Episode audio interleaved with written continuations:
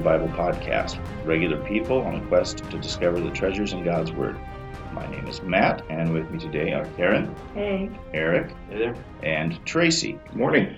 We are going to continue today through the book of Job. Uh, we're gonna we're gonna ramp things up a little bit here in Job. Um, the, the the truth of the matter is, there's not a whole lot of variation in what's going on here. You got uh, Job's friends kind of continuing to be sort of awful, um, and Job continuing to try to defend himself. And um, so uh, we're going to be talking about chapters 13 through 24 today. Um, and we jump right into it. In fact, we left off last week with, hmm, sorry, Job 12. Job 12 Finished it.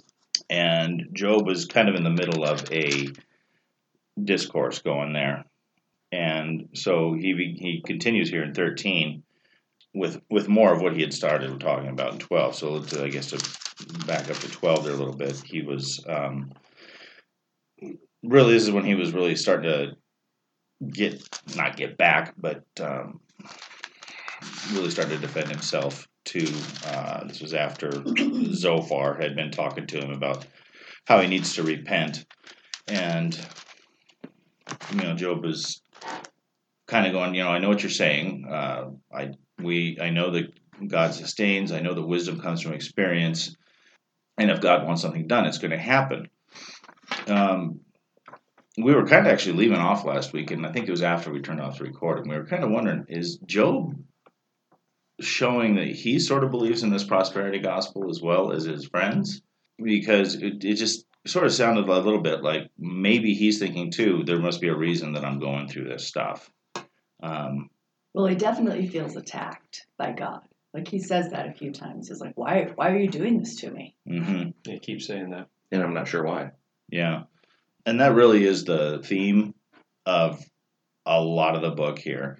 Um, he, he's in 13 there, he's chapter 13, he's continuing on and he, he's kind of going, you know, I, I understand that God is powerful. I'm just like you guys who uh, keep railing on me here. I understand that God is powerful. I understand that He is great.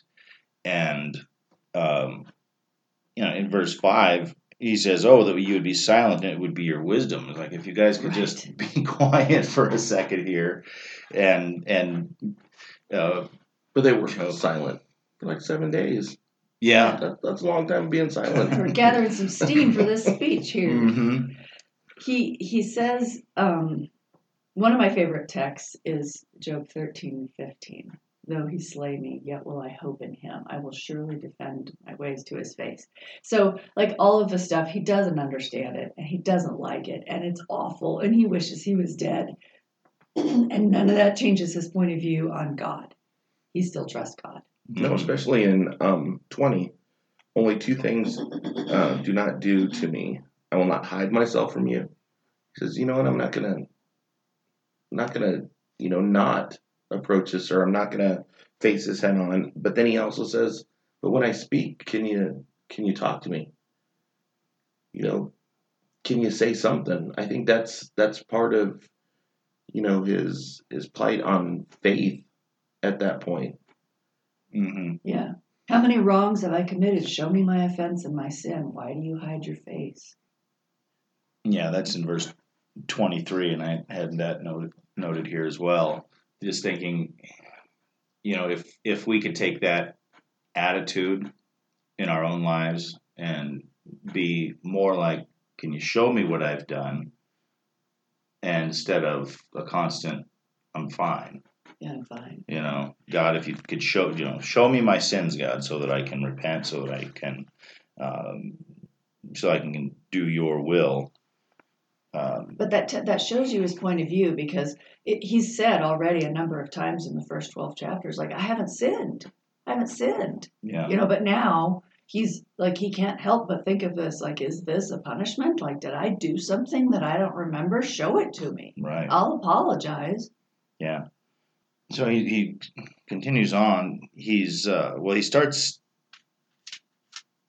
in well, he's starting into chapter fourteen there, but like a lot of times in the Bible, it seems like I, I can sometimes I wonder why they put the divisions where they do because Yeah. tw- verse twenty eight is clearly starting into chapter fourteen, so it's kind of a weird place to. Right. But he's talking about how man decays like a rotten thing and like a, gar- garment. He he's acknowledging that our time is temporary, that um, we're relatively insignificant in the scheme of of eternity, I guess, and you know this is this is before a guy was able to look out into the stars and see just how small planet Earth is, you know. But even then, he's it seems to me he's recognizing that our inf- our influence is really very small. And he says man's time is uh, we're limited. It says um man who is born of woman is of few days and full of trouble. You know, we're we don't have a lot of time here, and what time we do have um, gets filled up with not fun stuff. I was look, looking at 27 though, and I don't know, What chapter? um, chapter 13, Uh-huh. verse 27, just right before we jump into this part, to me it was almost like he was saying, "You put my feet in stocks, and stocks limit your motion, limit where you can go, limit how big your steps are, your strides are, your direction." hmm and it says, and you watch closely all my paths, and you set limits. So it's to me, it's almost like saying, you know what, you put me on this path for some reason. I really can't deviate from it or or move, you know, in a different direction at this point. It's almost like he's saying, you know, God, this is you. At this point, I have nothing to do with this. Yeah, well, I think he's definitely.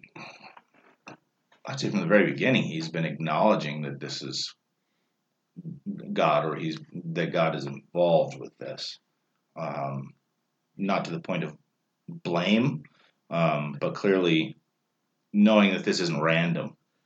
And like we had talked about last week, you know, there's a few U's in here that are all capitalized. I don't know if they're capitalized in your in your versions, but this is definitely saying, you know, God, this is this is all you. hmm Yeah.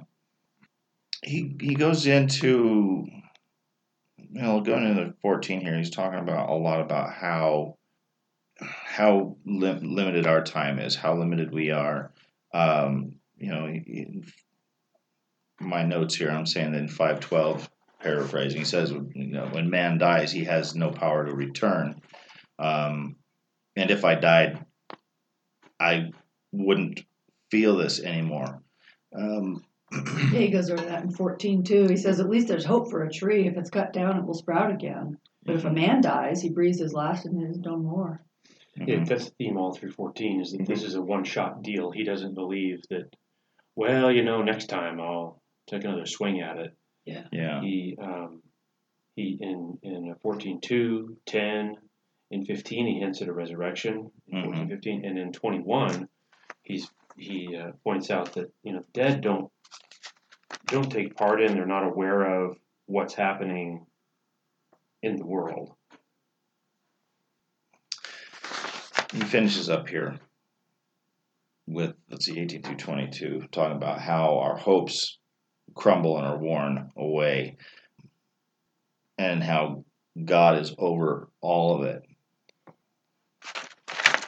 He's I don't know. I, Job's clearly hurting, and he is. This is this is all done in a context of prayer, and he's he's he's acknowledging God's sovereignty. He's acknowledging man's um, not insignificance. That's the wrong word. Our lesser. What's the word I'm looking for? Um, I should have written down a word here. I don't know where you're trying to go. I don't know. we're not in charge. Basically, we're not in charge, and and we're limited and um, fleeting, really. And uh, Just a finite course Yeah. of life. yeah, we're finite. Yeah, there's a few things that struck me here this week that, in many ways, we think Job and his compatriots are completely at odds in their argument through this, hmm but they're not. Yeah. They're far less at odds, I think, than we are today. because both Job and his compatriots believe that there is a God. Yeah. They both believe that that God is sovereign. hmm They both believe that that God is serves justice. Now, how they view how that justice rolls out is different, hmm but they both believe that there is such a thing. They both believe that there is such a thing as wrong. These days, there's all those things are up for grabs. You know, it may be wrong for you, but it's not wrong for me. Right. Um, and as they get into it, they're accusing Job of oppressing the poor and uh, abusing his power, and and uh, these days those things are okay. Hmm. Those things are called expediency, you know. And so, in a way, these guys are more on the same page than a lot of contemporary discussion. What is on the table between these guys is why is God doing what he's doing? Yeah. It's not really a question of is God involved in this? Is there a God? Is there a right? Is there a wrong? That's that actually it's interesting. That never comes up. That's an assumed baseline for all of these conversations. Yeah. And even when God shows up, that that that theme continues. hmm Is what we have is a is a is we struggle with attribution. Why? You know, Job in in in um, he he just asks it over and over and over again, and they come to different points as to why hmm this would be. Yeah. Job is very convinced. Um, Karen, like Karen's uh, text that she mentioned, you know, though he slay me, yet I'll hope in him in thirteen fifteen. And it's interesting in fifteen fifteen, we've got Eliphaz saying, "Behold, God puts no trust in His holy ones, and the heavens are not pure in His sight." And in one sense, that might be true. God doesn't trust humans, and shouldn't in the sense that uh, we are trustworthy in all ways. Yet the book opens with the premise of God trusting Job. Yeah. So we have we have these attribution things, these behind the scenes things. Job cautions his his buddies in thirteen seven: be careful when you're speaking for God. Yeah. Yeah, he Yeah. says use caution when you do that. And here in fifteen, uh, as Eliphaz says, God puts no trust in His holy ones. Uh, I think that that's that's on thin ice. That piece of theology right there. Yeah. I think they're getting a little testy here. If you look at the way how that you you know you look at the way that 15 starts, they're they're now they're starting to to quarrel a little, little bit about it. Yeah, Mhm. they Yeah. start laying it on. Yeah, Well, you're Eliphaz. full wind. yeah, yes, exactly. Fill your fill your belly with the hottest wind. Yeah. So Eliphaz, he starts off basically with the baseline that if God is real, then he's God and you're wrong. So why do you keep talking? Basically. And he's and he says, Would a wise person answer with empty notions? Would they argue words. with useless words? You even undermine piety and hinder devotion. Your sin prompts your mouth. Your own mouth condemns you. Right? So if if something is happening and it's from God, okay, so clearly they believe that this is all these are all supernatural occurrences, these things that have come against Job and just brought him so low. They believe that they're supernatural. Um, they attribute them to God, not the devil. And so what is the problem? Like where's where is Job gone wrong and how dare he speak up? Kind of. That's kind of what I got out of it. Yeah. Yeah, well, and that that whole part about Eliph, I, I- I keep saying Eliphaz, Eliphaz. I don't know. I need to find a Bible that actually pronounces it. Um, but that whole part about God not trusting. What, what verse was that in? Um, That's in fifteen fifteen. yeah, thank you. I mean, look at that. That that swings all the way back to. uh, he was the one who was talking earlier about the dream that he had. But this is the Um, core. This is the central theme Mm-hmm. of their thing: is that God is good and we are not. Yeah. You can try to be good, Yeah. but obviously you've done something wrong, and worse yet, you're denying it. Right. Yeah. He said that back in 418. If he puts no trust in his servants, and if he charges his angels with error. So yeah, he's Yeah. Yes. That's how much same- how much more the so same things. thing. us? Yeah, yeah. So that I mean, that's him continuing on that same theme, and we we had discussed where that where that thought itself might have come from. And Job's response to all of that is, in, uh, in chapter 16, to me, is kind of a completely understandable combination of I'm trying. Mhm. I have Yeah. sewed sackcloth over my skin and buried my brow in the dust. My face is red with weeping. My hands are free of violence and my prayer is pure, right? So he's continuing to defend himself. At the same time, he's lashing out at his friends because he starts off with, You are m- miserable comforters, all of you. Will your Mhm. long winded speeches never end? What ails you that you keep on arguing? I like Mhm. I, not that I liked, but I, you know, I could almost relate to it pretty much when, you know, in six, though I speak, my grief is not relieved. And then in seven, I'm wore out. The chapters, you mean? Surely, Mhm. God, you have worn me out. Yeah. Yeah. And the thing is, we know that it took seven days for his friends to be silent. But before and after that, we really don't have very much time scale. Mhm. Yeah. So we don't know if this was the next day, later in the hour, a week, a month later. It's It would No. take me a month to write some of these speeches. You, well, yeah, you even think back when his wife was saying "curse God and die." Yeah, yeah. You know, does your I would hope that a wife wouldn't say that after only a week. But, um, you know, and part of what I was seeing here was in chapter sixteen when Job was talking about how they don't bring any comfort. He's he's even saying, I could say all the same things you guys are saying hmm if our roles were reversed. We, you're not you're not saying anything new. You're not saying anything um, unique. Um, but yeah, I, I like he says. Um, I would rather try to encourage you guys. Yeah. Um, I think that was in verse yeah five. I but I would strengthen you with my mouth, and the comfort of my lips would relieve your grief. I think a lot of it is not so much that Job is disagreeing, like you said, Eric. It's not so much a disagreement in, in who's in charge and who's right and wrong, other than Job doesn't know what sin he's he's guilty of for deserving this, but he is just trying to get he's just trying to get some comfort out of his friends.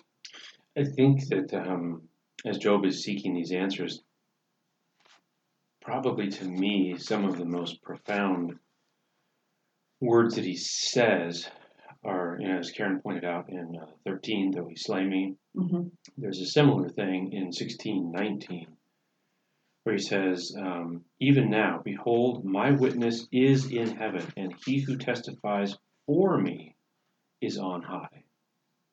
Mm, he's he's convinced that he has an advocate, which I think is really, really interesting because this shows up clearly in Hebrews, you know, the book of Hebrews, that Jesus is our high priest and is our advocate.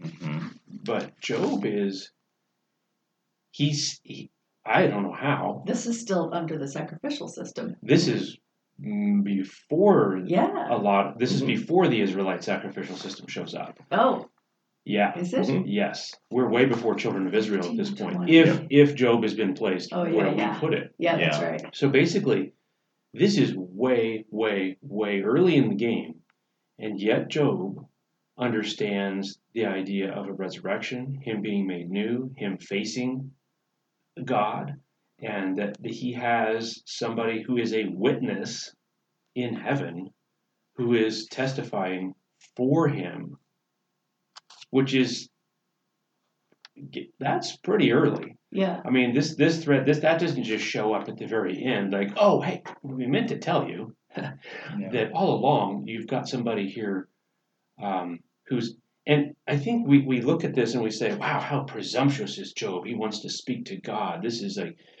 uh, and his friends do too. They think, oh, you're, and yet we get to Abram talking with God, and we're like, oh, isn't that cool? He's friends. He takes a walk Yeah. with God, and he talks with God, and Enoch, which we Mhm. read about already. Enoch walked with God. That's all cool. And then as Job is saying, hey, talk to me. This is not a out of the blue, crazy, never heard of it before kind of concept Yeah. that God would actually talk to us and, and answer us these things. Job is asking something that, given the context of what we've seen and studied so far, is not unreasonable. Yeah. But I, I think too that, and this might be the first time, correct me if I'm wrong, but I was reading Ellen G. White. I don't think we mentioned her name, you know, the whole time we've been talking so far, but she said that during the garden, Adam and Eve knew the fall. They knew what Satan was going to do. They knew that he was out there roaming around and and that kind of thing and could tempt them at this point. So what makes it, you know, out of the realm of possibility that God had already set up? You know, this is kind of how it plays out that, you know, I could be here for you. I could walk and talk with you and have that kind of close relationship with you and and give them a little bit of a heads up. It could happen. Job didn't get the heads up in this case, and I think that's the that's the premise of the You know, bet. And It- what- if Yeah. you want to call and it how that. and how far we're out from still the you know passed on history and maybe not written history of you know our ancestors walked and talked with God. These are the things that were said. This is our oral history. You know, and that's kind of what he's hedging his bet on right now is that Mhm. this is how God said he was going to work. Well, there was obviously, I mean, the whole like right when the fall happened, you know, we, Adam and Eve, you know, they kill the animal, they sacrifice. God shows them how to do it, Mhm. sacrifice the animal, make clothing out of the skins. You know, I mean, it's just kind of like this horrible process, and and like there had to be some education that went along with that. Mhm. I mean, like this is why you're doing this. This is why you're sacrificing an animal. Yeah, I guess if you if you were to just take the text purely as it's written, it would be like Adam and Eve got kicked out of the garden, and okay, you guys are on your own. With no explanation. And that just can't be true. Doesn't Mhm. seem likely at all, especially with with in light of this, with the idea of Job having this idea of already have an intermediary in heaven for him. Cain and Abel knew what they were supposed to sacrifice, or it wouldn't have been an issue when Cain didn't. Yeah, it's that old, that oral history that Yeah. that we we like everything written down and a great guide for it and I think they needed that too and that's why it came along. I But actually it- prefer it if everything's on the internet as well. Um, but you know, I think that's kind of you know, if you look back historically, that's kind of how it started as an oral history. It was just passed down that way. Yeah, there's a lot of things that we've got to that as we read to to really watch for and say, wait, wait, wait a minute, where'd that come from? hmm Kind of thing.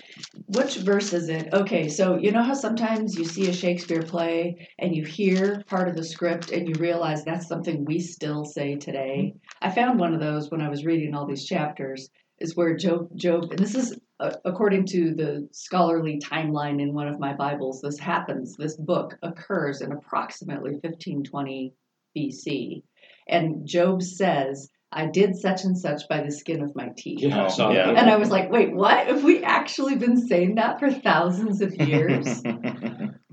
yeah, yeah. There has to have been some. the- These stories have have been passed down. I don't think we know who wrote Job, um, but even when we get back into Genesis, and we the tradition being that Moses wrote Genesis. Yeah. Well, I mean, who was telling Moses this stuff? This had to have just been probably passed down parents to children. Um, we didn't even have priests yet at this point, so this had to have just been a basic Oral history. oral history, is people telling the stories over and over again. Yeah, because Job at the beginning and at the end of the book is the one offering the sacrifices. hmm He Yeah. doesn't head to a priest to do Mhm. this. He does this. hmm There's a lot of. I just want to say that as as an interesting coincidence, if you will, I've been reading uh, Psalms at the same time as Job. That's just kind of how it's worked out for me, and it's really remarkable how much of the early Psalms strongly, and I would put that word in all caps, strongly echo the book of Job. Mhm. Very strongly. I mean, here, here, let me just read this to you. And if you, if I didn't tell you this was in Psalms, it's in Psalms twenty-seven, twelve. And just, can you picture this being right out of Job's mouth? I believe that I shall look upon the goodness of the Lord in the land of the living. Hmm Wait for the Lord. Let your heart take courage. Wait for the Lord. I know that my Redeemer lives, and I will see him in the Mhm. flesh. in my flesh I will see him. I mean, it's it's almost uncanny. It made me think like, wait a minute, David didn't actually write all this. He borrowed a lot of stuff from Job. Yeah, yeah. Yeah, Job. nobody waiting for him to uh, say he plagiarized anything. He was he was safe then. yeah, and Job does. Okay, we're all gonna see God. But you know, I think I think about this part though too is, you know, when you have something that you can see and look at that's effective, and you try to mimic it a little bit. So if he was able to, per se, maybe read Job at that, and that was his, you know, holy text or you know something to refer to, I think, and you've read it enough and studied enough, you might start to sound like it and echo it because you know what? Hey, if it worked for Job, hmm it can work for me. And there's nothing like running around, you know, fleeing for your life that you're going to get some of this heartfelt stuff coming out. Yeah, Absolutely. Especially after he had been, not to digress too far out of the book of Job, but after you feel like, hey, I, I thought this was the deal. Like, I thought I was getting, uh, you know, what was behind door, you know, number one, but what's this about? Yeah. And David struggled with that a lot.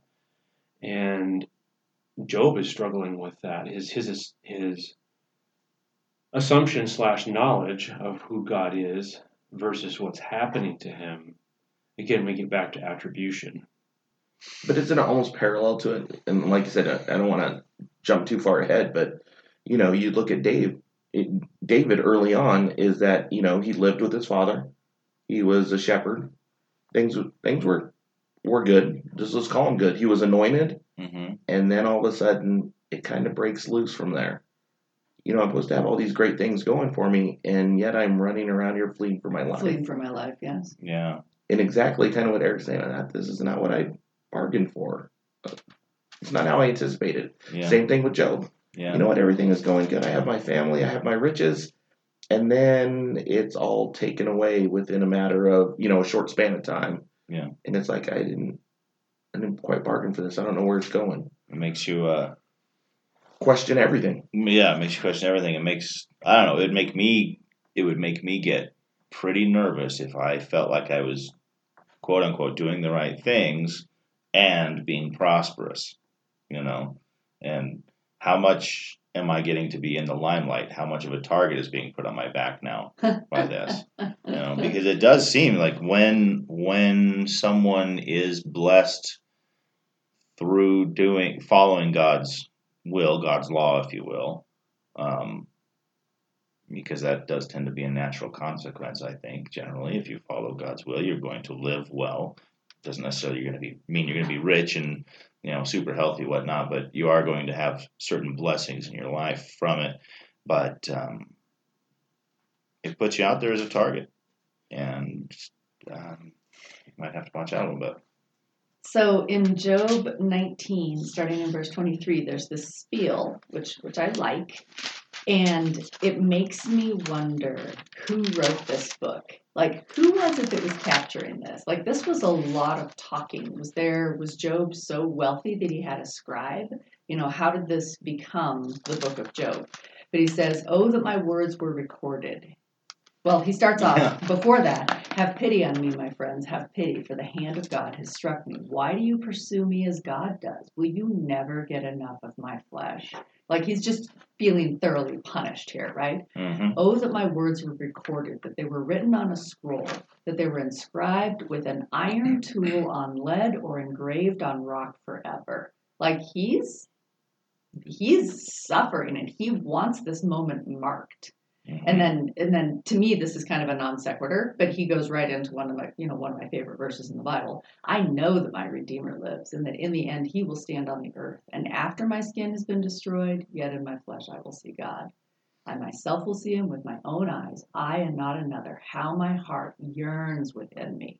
Like he is at his last, right? Like he is barely holding on to sanity and anything else here, physical comfort is gone. Like he's just like this broken shell of humanity, and he just wants this to end so he can see his Redeemer. But he clings to the promise. He does. It's And awesome. and once again, I think it's right back to the very beginning that if you look at Adam and Eve, who did they think was going to be the redeemer and get them back to where they needed to? They were hoping it was going to be their children. yeah. Yeah. Well, they yeah they knew You know, that there was but gonna they knew the plan. A chi- yeah. So They knew the plan. What was it, Seth? Like Mhm. the third named boy that we know about in the Bible. You know, Yeah. so I, I think it kind of goes back that to that is that they knew the plan.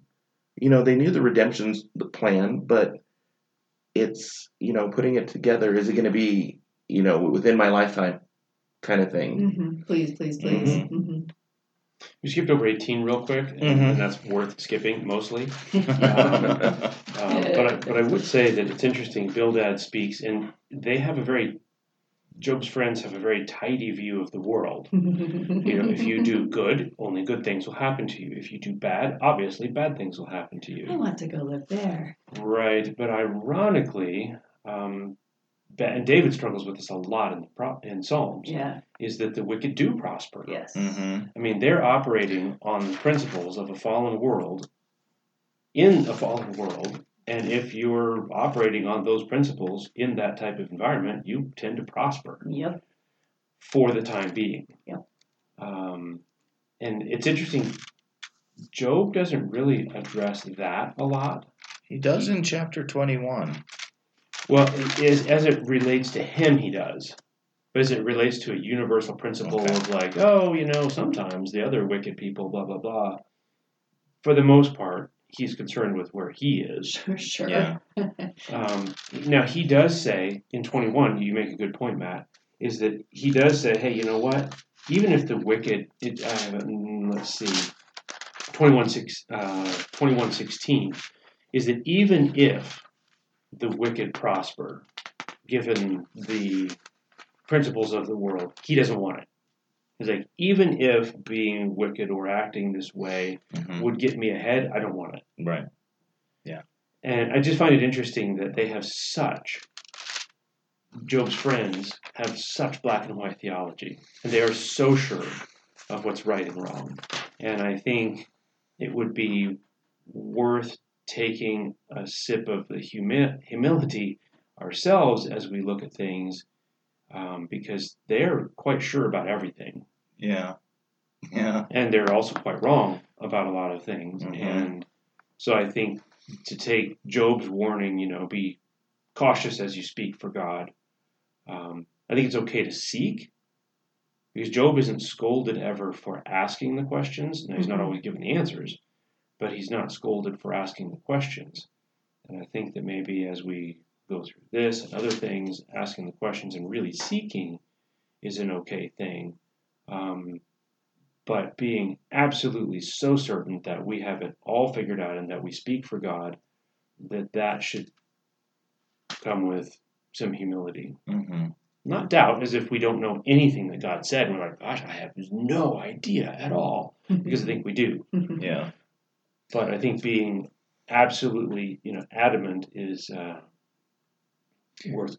I think I'm going to steal one of Matt's coin phrases that he used Uh-oh. probably a couple weeks ago, but I think it's like you're saying. I think it's earnestly seeking and studying and being a student of the Bible, opposed to like you said, uh, you know, a few weeks ago. And hope I think you. I think you've coined this phrase quite a bit, and it's kind of stuck with me as trying to build a theology or a doctrine out of one verse. Mm, yeah. You know, and saying, you know what, I have all the answers, and this is where it is. Where we're kind of at in today's age. Right. But you got to use this particular translation, or my whole theology falls apart. Yeah, exactly. Yeah. Yeah. You know, I was reading through all this, and like you were just saying here, how Job's friends have this black and white concept of how everything was going. It's interesting to me. Have they forgotten where Job came from? You know, did, It seems like it. It almost seems like they just that they d- don't know where he started from because it doesn't fit their theology. I, I don't know. It's, because because he's I mean he starts the whole thing off very prosperous, very blessed in what would be their their eyes. You know, um, do they think that he just all of a sudden become became this awful, awful, horrible person and started doing these terrible, terrible things? Uh, it's it was just interesting to me. I was just wondering why in the world would they suddenly turn on him so quickly like that? well, I don't know that they turned on him because in their theology, he must have done something wrong. Yeah. They're just trying to shake him to see what fell, what falls out. Yes, Right, right. Yeah. Yeah. Yeah. and they're they're I think they're earnest in what they're doing. And it's interesting in um, Zophar in in chapter twenty, verses twelve through eighteen. He's talking about, which is an interesting you know, counterpoint to some of the other guys saying that the wicked the evil, um, although it seems sweet in his mouth, this is 2012, though he hides it in his tongue, though he's loath to let it go, and holds it in his mouth, yet his food is turned in his stomach. It is venom of cobras within him. He, he's saying, and it's interesting, 12 through 18 here is is a lot about prosperity turning bad. Oh yeah. And he and this is spit out the riches he swallowed. right. And this is a, an echo that sounds a lot. Job 20, uh, 28, I have. The wicked man's portion is from God, and the heritage decreed for him by God. Is that eventually, as this turns out, sounds a lot like Revelation 18. Revelation 18, if you remember, is a chapter that talks a lot about the prosperity of trade, illicit trade, um, and against God's principles turning bad. Mm. And it goes good, it goes good, it goes good, it goes good, and then in Revelation the word comes out in an hour, in that very hour, in that same, it all turns bad. And here in in 12 through uh, 18, he seems to foreshadow that that yes, the wicked can prosper, and yes, they can have all these wonderful things, but in the end, in the very end, it turns bad. So there's this, there's this. That's why it's for me so hard to read Job because there are legitimate insights these guys have, yeah. and it's sorting through what is their own personal theology and view of the world, and where that does align with what we see elsewhere in Scripture, and Mhm. where it doesn't. Yeah, it's not like everything they're saying is bad. Yeah, No. there's a lot of partial truth and, here. and and and that's almost part of that's that's part of what's making it so hard to read it, like you say, because if you just read what they're if you're just reading what they're saying, you're like, well, this really sounds like pretty good advice. You know, look and you've got obviously sinned, repent, um, and and uh, and God is going to bless you because I think that's true. If we repent, we will be blessed by God. Um,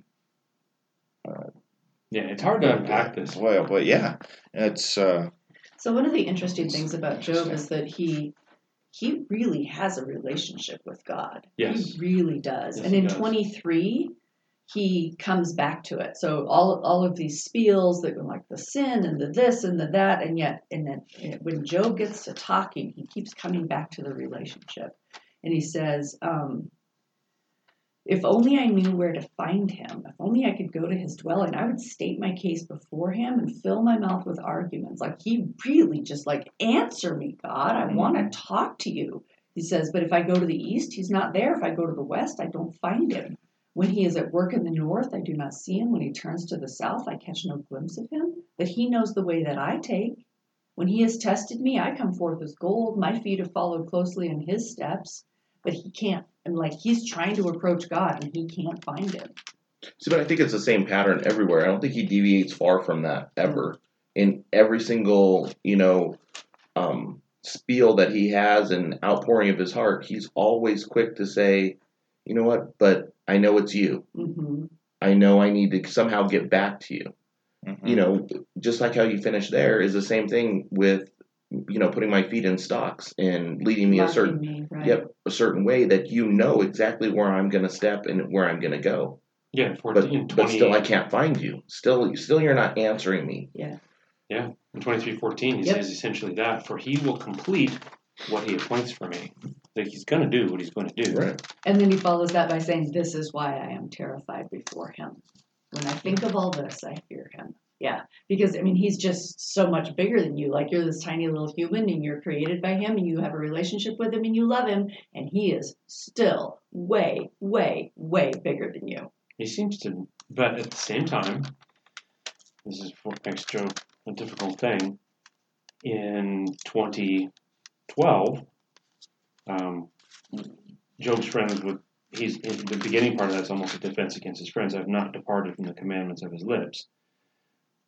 But this is what's cool. I have treasured the words of his mouth more than my portion of food. Yeah. Again, that sounds like Psalms. Mhm. Um, that he, although he does not understand, he's questioning what's going on. He would like some answers. 23 12, by the way. I saw you try to flip for it, Matt. That's 23 Yeah, Mm, 23, 12, sorry. And yeah, that's one of the challenges for me is not intellectually seeing this or understanding it, which is enough of a challenge for sure, but it's emotionally saying, "Hey, how how can someone who is in such um, suffering still say, you know what, I'm I'm in, in the face of his friend's theology, no less, not only his own experience but their theology, be true to God. Say, um, nope, I'm sticking this out with with uh, with God. I don't like it. I want some answers, but Mm-hmm. because his friends are coming down on him really hard. You know, for because it's interesting in 22 5 through 11, Eliphaz is saying, "For you have exacted ple- uh, pledges of your brothers for nothing, and stripped the naked of their clothing. You've given no water to the weary to drink, and blah blah blah blah blah." Okay, so either either Eliphaz is wrong here, or the very introduction in Job 1 1 is wrong. right. Yeah. Right. because what Eliphaz is saying is not what Job introduces us to who he is. Yeah, and I think that was where in this week's reading where I started thinking is like, have you guys forgotten who Job is? Have you guys for? I mean, you guys supposed to be his friends. You're the ones who came and hung out with him when all this went bad. What what is it that you're seeing in him now that's making you think that he could be so so such a bad guy? yeah. It says, "Is not your wickedness great? Are not your sins endless?" Yeah. This is why snares are all around you. Why sudden peril terrifies. But correct me if I'm wrong, though. His friends are coming from different places. Yeah. It's not like, you know, in, in our communities where we could reach out one window and touch the neighbor's house. Yeah. You know, so, you know, I'm wondering if they're kind of going with the premise that says, you know, I don't see everything you do, but I live far enough away that maybe you are taking water and, you know, and, It could be. and clothing everything else because I don't see your day to day. Yeah. Yeah, it could be. Granted, I see your riches, but then they're questioning the riches. Sure. Did you get them from, you know, sinful, sinful acts and Sin that- gain. you know that kind of thing where you know i don't see your day to day their, their premise is in in uh, 22, chapter 22, um, verses 21 to 23, is straight up pure prosperity gospel. Agree with God and be at peace. Thereby, good will come to you. receive instruction from his mouth and lay up words in his heart. If you return to the Almighty, you will be built up. If you remove injustice from your tents, you know, and so on and so on. That's their that's their premise of, of how things work. And we're told, and this is important, because this in the in the in the building that we now sit, um, I have heard this same theology thrown I shouldn't say thrown because it sounds um, that it was hateful in intent, and I don't think it was. Is it one person telling another person, well, the reason you weren't healed is you just didn't pray hard enough? Mm, You know, yeah. is it? And we're still using, we're still using the theology of your Eliphaz. Yeah. If you just got your life together, you wouldn't have a hard time, which is disproven over and over and over. In the show me somebody who was godly and had an easy life because he was godly. Right. or Yeah. she.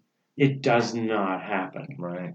it doesn't happen. And yet this theology of you know do good and god's going to bless you with everything is is it still survives. But i think it survives because it's it, the simplicity of it. Oh sure. You it's know easy. it, We it- want because it. because you don't have to dig because the more dig the more digging you do and the more seeking you do you find out that all these characters had flaws. Where it's easy to just to go back simply and say you know what? Garden of eden everything was good. There was no sin. You had everything that you needed. You sinned. It got taken away. But if you go back and do what's right you'll get it all again. It doesn't I restore what- the Garden of Eden, though. exactly. But i think it it, res- it restores the good stuff. It restores you to God, but it doesn't restore your circumstances. where if you dig deep enough that you understand that there's more that goes into that. You know there's you know look at grace look at you know mercy you know the whole redemption thing. I think we we pass over that in just in the hopes of making it all simple. Do good get good stuff you'll be okay. You know, I think this is part of what makes Christianity more viable in my mind, being that so many other of the uh, ancient religions, the more pagan ones, it seems like it was a lot of you know do sacrifices to bring on good crops and to bring prosperity and to make all these things happen and be good and, and wonderful. And if you're you know if you if you're doing something bad, then obviously you know the gods want something from you, and that is so not that is so not the narrative of Christianity. It's so different. But it's so tempting because is. because it's it's what I call what I've spoken of before is the God button.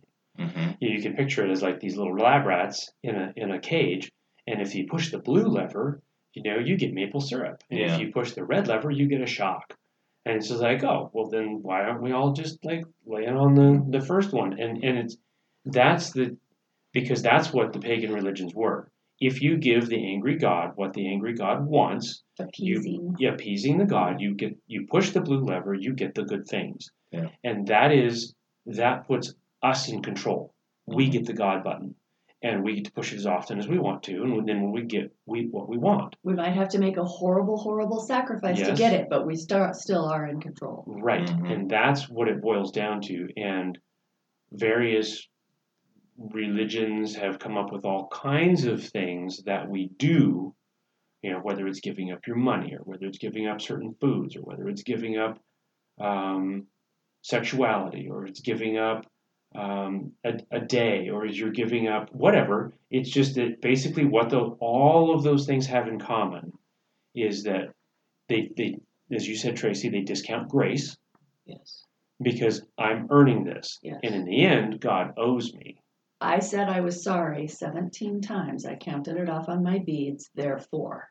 or or yes and and and and every religion that i'm aware of including people in christianity who do not understand grace have a version of those beads Yes. Yes, yes, yes. and and it may not be be- beads make a good metaphor and in some cases they're literal but in, in many cases they're they're metaphorical i'm going to do this and this and this and this and then it will all be good Mhm. for me and job's friends propose this is the case um, and job interestingly is basically saying look i'm doing that Right.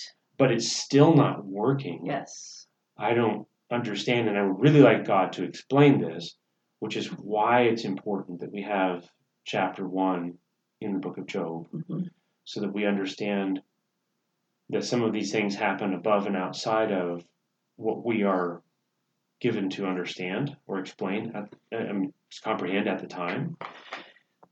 One of the interesting things to me in the book of Job is that there's no discussion of the devil. No, it is not mentioned. It's just No. there's all of this is attributed to God All of it. for for unknown God reasons. Fire came And- down from God. Yep, fire came down from God and destroyed family and houses and animals were stolen and like all of these things happened and it's all attributed to God and I- and I wonder why.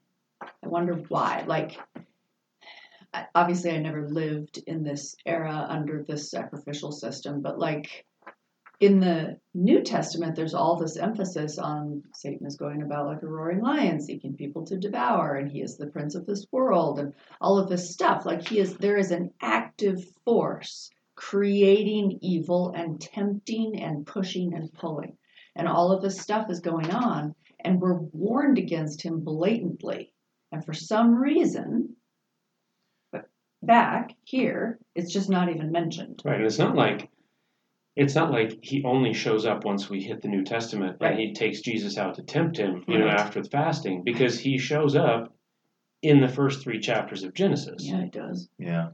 And so he's there, hmm he's active. But as you say, and I don't have an explanation for it, Yeah. why is when we get to these issues of attribution, is he not mentioned? And spoiler alert, as God speaks to Job, which he eventually does, God doesn't say, "Well, okay, let me just set something straight. Like, I, I ah. actually never did this." He just goes to, "I know things you don't know," and that is super rank. super hard to swallow. But yet, Job stays consistent. I think you mentioned this, Tracy, through the entire book. He's like, "I'm going to trust him, even though I do not understand it. I'm going to trust it. Although, although I will say, in 24:12, I was a little shocked. Um, it, Job is he's basically accusing God for withholding judgment. Um, from out of the city, the dying groan, and the soul of the wounded cries for help. Yet God charges no one with wrong. Hmm. Like, oh man, Job put on some pretty big pants there, where he's where he's um, accusing God of of being, um, what should you say, um, unjust. He's getting close there to what Satan was saying he would do. You know, I mean, that was kind of the whole point. If you take all these things away, you watch, he's gonna he's gonna curse you. He's not quite there. And it's interesting though that he's he's not speaking of himself in this. Yeah. Mhm. He's speaking of others, but he's he is addressing a real thing that happens in the book of Job and um, happens in the Psalms and happens elsewhere that the, the wicked seem to prosper and like, hey, where's judgment? Like, where is this? When, Yeah. When's this going to happen? this that's actually the end of a spiel that whole but god charges no one with wrongdoing is actually like there's this is happening and this is happening and this is happening there's this long list and then but god charges no one with wrongdoing where is judgment Mhm. Mm-hmm. That's how it starts. So it's Yeah, it almost seems like stuff. he's been going on. I haven't done anything, but all these people have. Yeah. What about them, God? Which makes me think back to um, Jesus walking with Peter, and and Who Peter's like, sinned? Yeah, well, and Peter's like, right Peter's like, well, what about him? And Jesus is like, well, if I want him to live forever, what's that to you? Oh right, right. That's Yeah. John. That's John and Peter. You know, but Yeah, Jesus talking. Je- Jesus talking with John Yeah. about Peter. yeah, Yeah, and he says, "I'm not talking about him. I'm Yeah. talking about you." but I think that's a human plight, though. Oh sure. all the time. It's like when we get into a little trouble, it's it's easier to look at somebody else and say, "Well, they did the same thing. Why did, why did they get in trouble?" well my mm-hmm. sins made sense to me You yours know, don't so it- you should be punished but I- for sure But I think it's back Yeah. to what we were, you know, talking about in the beginning. Is that Job is it gives you the human element in the whole chapter. You know, the whole book gives you the human element of going through like each phase that we can go through with heartache, temptation, you know, everything all accumulated in there. You're going to question God. You're going to see exactly what's going on and then, you know, try to make adjustments there and, and see what the problem is. yeah. No, that whole that whole chapter of twenty four. Basically, the notes I put down is that Job is, in in some ways, he's acknowledging there's wicked in the world, and wicked should be punished. Um, wickedness should be punished. Um, and the last note I have down here is in uh, for 22 through 24. My paraphrase of that is basically that God gives everything, but people still die. You know, God. Uh, let's see how how how do you put it? He you know he gives security. Um, he watches over them. Everybody gets lifted up for a little bit, and then they're dead. You know, um, so. Um, Sounds a lot like Ecclesiastes. it does i was just thinking vanity vanity Yeah. all is vanity yeah, then nothing makes any sense, and it's all terrible and horrible. And, um, but it really does. It seems to be he's you know the whole chapter, the the, the title given at the beginning of the chapter in my Bible is Job complains of violence on the earth, and it's kind of just him saying there's all kinds of things going on, and it it just doesn't seem like those things are being punished. Um, yet here I am. here i am and i'm as I'm, I'm as pious as i know how to be and yet hmm And here I am. I'm suffering these things too, and it's it's really a it's really a warning against thinking that if we just do what God says, that everything's always going to be good, always going to be great, and and uh, we're going to be prosperous, and we're going to be happy and healthy, and and because it's really it's not necessarily the case. It's really not. Um, bad things still happen to good people, and um, Well, that was the main thing I noticed in this whole thing was the absence of acknowledgement of the devil. And I, I, I, my counterpart to that is that I was raised by a father who would if somebody was was struggling with something in their life and why and that I don't understand, one of the things that he would interject, and I can I can't even count the number of times I heard him say this over the years, was, well, if you believe in a living devil, then you need to consider that aspect as well, right? Mhm. Because everyone would automatically look to their relationship with God, and that's great. But we don't live in that atmosphere. We live in an atmosphere where there is other stuff as well. Yeah. It's not just us and God, where the relationship should be nice and clean and tidy, like we would like it to be. And if we clean up our end, then things are good. Like we like but we're think- not there. you know, I think that's it fits right into exactly what we're talking about in Job, the very first chapter of Job. Yep. It it un opens up that veil, you know, that supernatural realm that you see what's going on behind the scenes. Yep. You know, with God, have you considered my servant Job? He's he's having a conversation with the devil. Mhm. You know, and I think that's that kind of that's what opens it up.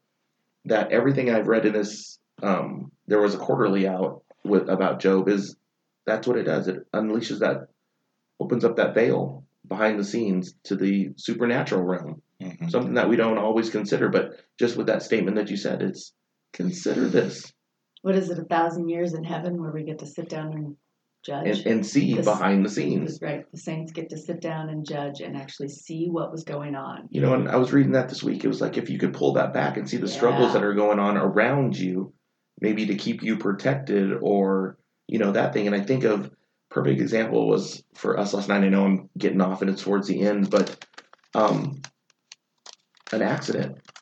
Yesterday seemed to be our close calls yesterday. And, you know, we were driving and I literally saw the headlights coming on the passenger side of m- with my son and my wife sitting there and you know what could i do Yeah.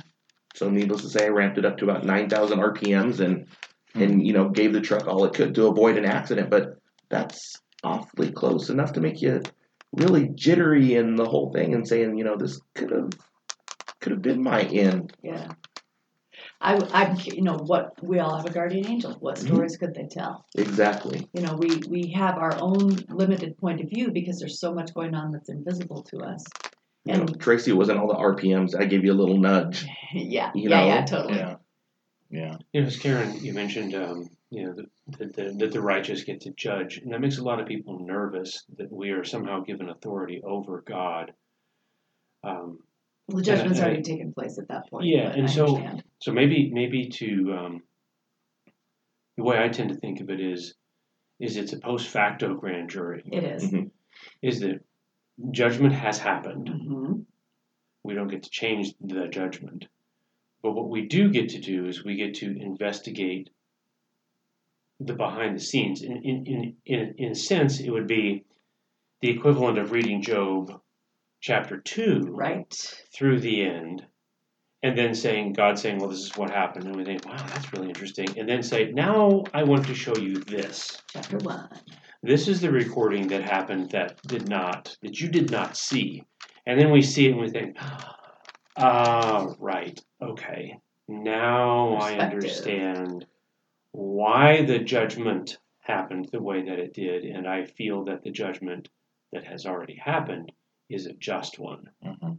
And this is what Job is seeking. He does not see Job chapter 1. Mhm. is to answer the burning your burning question Yeah. you know but i also think about it too is that it, it's not going to be in a judgmental eye No. Because- no. Clarification.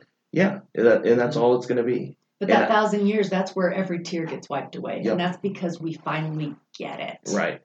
We get to read chapter one of all of the stuff Mhm. that So you're not going to be, you know, and I think people get a little bit anxious about, well, they're going to be able to see exactly what I did and how my heart was. But I think we also have that veil of mercy and grace. And we know that, you know what, this is all because of our Savior. Yeah. And no matter what we've done, where we've come from, that um, His grace prevailed over it all. Yeah. So I don't think there's a judgmental spirit whatsoever. Not at all. It's vindication of God's character Mm-hmm. And I by think it's showing us the chapter one. Yep. That's what it is. I think it's just love for everybody. Yeah. All right. Well, I think that's going to be a good place to stop for today. We're going to pick up again next week. Uh, we're going to get. We're going to do chapter twenty-five. We're going to go through chapter tw- uh, 37. 37. Yeah. Um, and that will get us right up before God actually responds. We've got some good discourse from. We're gonna have a good, nice, long discourse from Job um, next week. A lot to talk about there, and then following week after that, we'll get into what God has to say. But uh, for the time being, thanks for listening, and we look forward to talking to you again next week.